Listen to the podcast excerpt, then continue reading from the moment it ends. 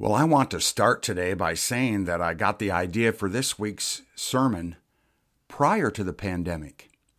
And since life itself has changed for all of us so dramatically in the last uh, 120 days or so, and the focus of this message might be harder to understand in today's new COVID world, well, I found myself having to make a choice between one, dropping the idea altogether for this sermon, or maybe taking a little deeper look into the value of discussing this topic.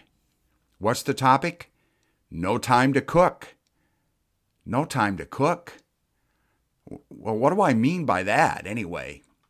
Well, let me take a stab at this for a minute, okay? Pre COVID people, a lot of pre COVID people, were very busy. Busy in a different way, maybe working long hours, driving a lot, maybe rushing around town, in between appointments and commitments and so forth.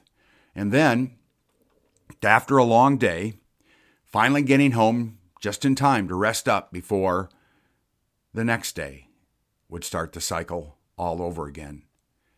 So, for many busy people, the whole reality of not having time to cook, well, probably made a lot more sense at that time anyway and it would have been easier to grasp in, I think, maybe a pre COVID world. What the heck? I kind of understand. Because swinging by a drive through coffee shop for a cold brew was getting to be a regular part of my day. All right, wait just a minute though. A quick drink on the run during a busy day is not exactly the same as having a long day, a long busy day, and not being able to find time to cook. No time to cook, huh? Well, what would that have to do with today's scripture lesson? Well, let's hear from the book of Joshua, chapter 5. And I think we're hearing about a time in their lives, the lives of God's people, when they had to learn how to cook. Most of them, possibly, had to learn how to cook for the first time in their entire lives. Joshua chapter 5. Then the Lord said to Joshua, Today I have rolled away the reproach of Egypt from you. So the place has been called Gilgal to this day. On the evening of the fourteenth day of the month, while camped at Gilgal on the plains of Jericho, the Israelites celebrated the Passover. The day after the Passover, that very day, they ate some of the produce of the land, unleavened bread, and roasted grain. The manna stopped the day after they ate this food from the land. There was no longer any manna for the Israelites. But that year they ate of the produce of the land of Canaan. Joshua chapter 5, verses 9 through 12. So ends the reading. Well, as we continue today, please keep in mind that much of what I already said in the introduction to this sermon, mostly about the busyness of life, is from my personal experience. It might not be yours, but it certainly has been my experience. We all agree that life has changed dramatically for all of us in the last few months. But no doubt the opposite of actually finding time to cook or not is truer for our essential workers, and I just wanted to mention them for a minute, like our healthcare heroes, for example. I'm betting it's pretty easy for them, especially today, to relate to not having time to cook, especially after a really long day.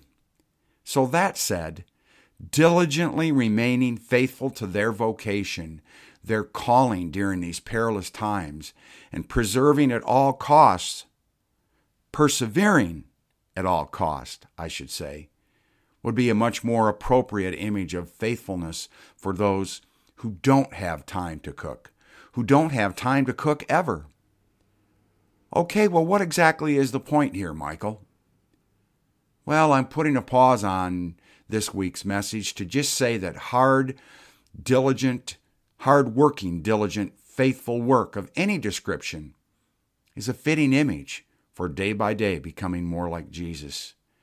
But for today and for this week's message, as we follow the story in the travels of Israel, with Joshua being the leader now into the land flowing with milk and honey, we're choosing to look, for a moment anyway, at cultivating crops, caring for the land, planning meals, and cooking our food. So just stay with me here for a few more minutes, okay? Now, Joshua was the new leader of God's people. You might remember that. Moses was out of the picture. It was now up to Joshua to not only lead God's people into the promised land, but Joshua was also the one to encourage and support a whole new way of living. Remember, that would have been a new way of living for most of the people who had made the trip. A whole new way of producing food, a whole new way of piecing together a culture that would someday be the home for God's promised Messiah, Jesus of Nazareth. Yes, Moses led them through the 40 years, the 40 years it took for them to leave behind their lives as slaves and their pervasive mentality as enslaved captives, so that now, moving into their new home, they could diligently, faithfully learn on their own how to be good stewards of the land that God had gifted them. David Guzik, author of the Enduring Word Commentary, he says it this way. Listen to this. This reproach that was rolled away by God and he notes, go back and look at verse 9, was their shame from Egypt, the shame of generations of Israelites living in degrading slavery. The reproach was rolled away by their radical trust and obedience to God, which they now demonstrated in their new homes. Guzik later added this When the people were able to provide for themselves from the rich produce of Canaan, God stopped the manna. He didn't want them to get lazy. He wanted them into he wanted them to enter into a new partnership of trust with him. Ah, a partnership of trust between God and his people. Now it's becoming a little easier to understand, I think. The manna was gone. No more food would drop from heaven. God depositing on the ground each night the food for the next day had now come to an end. The food delivery by Pharaoh's taskmasters to the slaves was a faint and distant memory for some of the very eldest who had survived the trip. The drive in windows were closed, and grocery delivery wasn't available anymore in their new zip code. Finally, it was time for the Israelites to one, be the masters of their own agrarian society, and two, it was time for them I'm arguing today to become accomplished in the culinary arts. In other words, for God's people to progress and grow and learn and take ownership of their new home and be faith filled caretakers, they had to make time to cook. They couldn't say anymore, hey, don't have time to cook. No, they had to make time to cook, which brings me now to the point of this crazy message for today. Well, many of you know that Wendy and I have been on a diet of sorts. But I think it's way more accurate to say that we've been eating way too much and we've been moving way too little in this COVID world. And we simply made a thoughtful decision to switch it all around. Exercise more and eat different things and carefully watch our, por- our portions when it comes to our daily eating habits. We didn't want to adopt a short lived diet or some fad that would eventually fade away, but we wanted to put into action meaningful, significant change in our living habits. So, as part of the change in eating, it it's precipitated and kind of an adjustment in cooking, uh, kind of in uh, learning new forms of the culinary arts, as I mentioned before. Yes, we have intentionally made time to cook and we intentionally prepare healthy meals now. So, the other day, I was moved to cook dinner. And not to bore you with all the wonderful details of the meal that I personally and single handedly prepared from start to finish, I do remember this. We're sitting at the dinner, dinner table, right after the meal is cooked carefully and served.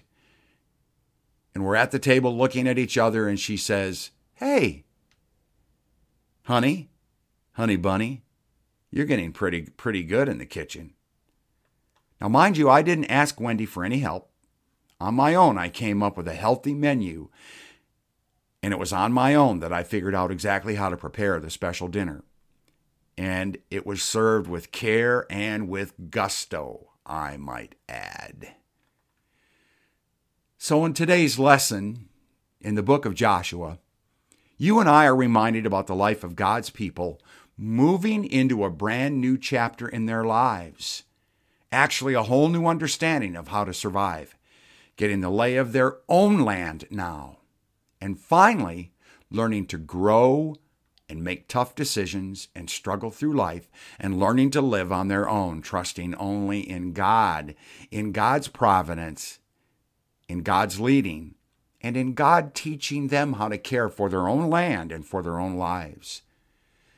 In the past, remember, God had fed them bread in the wilderness, but now, now it's up to them to work the land, to figure out how to plant crops, to nurture the land, and to learn how to live faithfully in their own agrarian society, thereby producing their own food. Yes, it's now time for them to fully participate in faithful daily living and harvest the fruits of their own faithfulness and diligence. So, if you've been with me and following this crazy sermon about having time to cook, maybe this is starting to make perfect sense, right? You know, quite often you and I will meet people who will tell us, I don't have time to cook, sorry. And many of them spend much of their lives and a lot of money, you might say, eating in restaurants if they're open and or living on takeout food or curbside delivery. And as illustrated above, many whose job depends on them laboring long hours each day like our essential workers. If it wasn't for quickie meals and takeout windows and curbside delivery, well, they'd have a tough time finding their next meal, and we all understand that. That said, I understand for you hearing this sermon today that this having time to cook or not to cook example might be a bit trite, or possibly doesn't even fit with your lifestyle at all. But think again just for a minute. When it was time for God's people to finally move into their own land, the promised land, a land flowing with milk and honey, the Bible says, a beautiful country where they could that they could now make into a lasting home. A huge part of the deal, and this is important, a huge part of the deal was that they would then learn how to be good stewards of what God had gifted to them. Now it does sound familiar.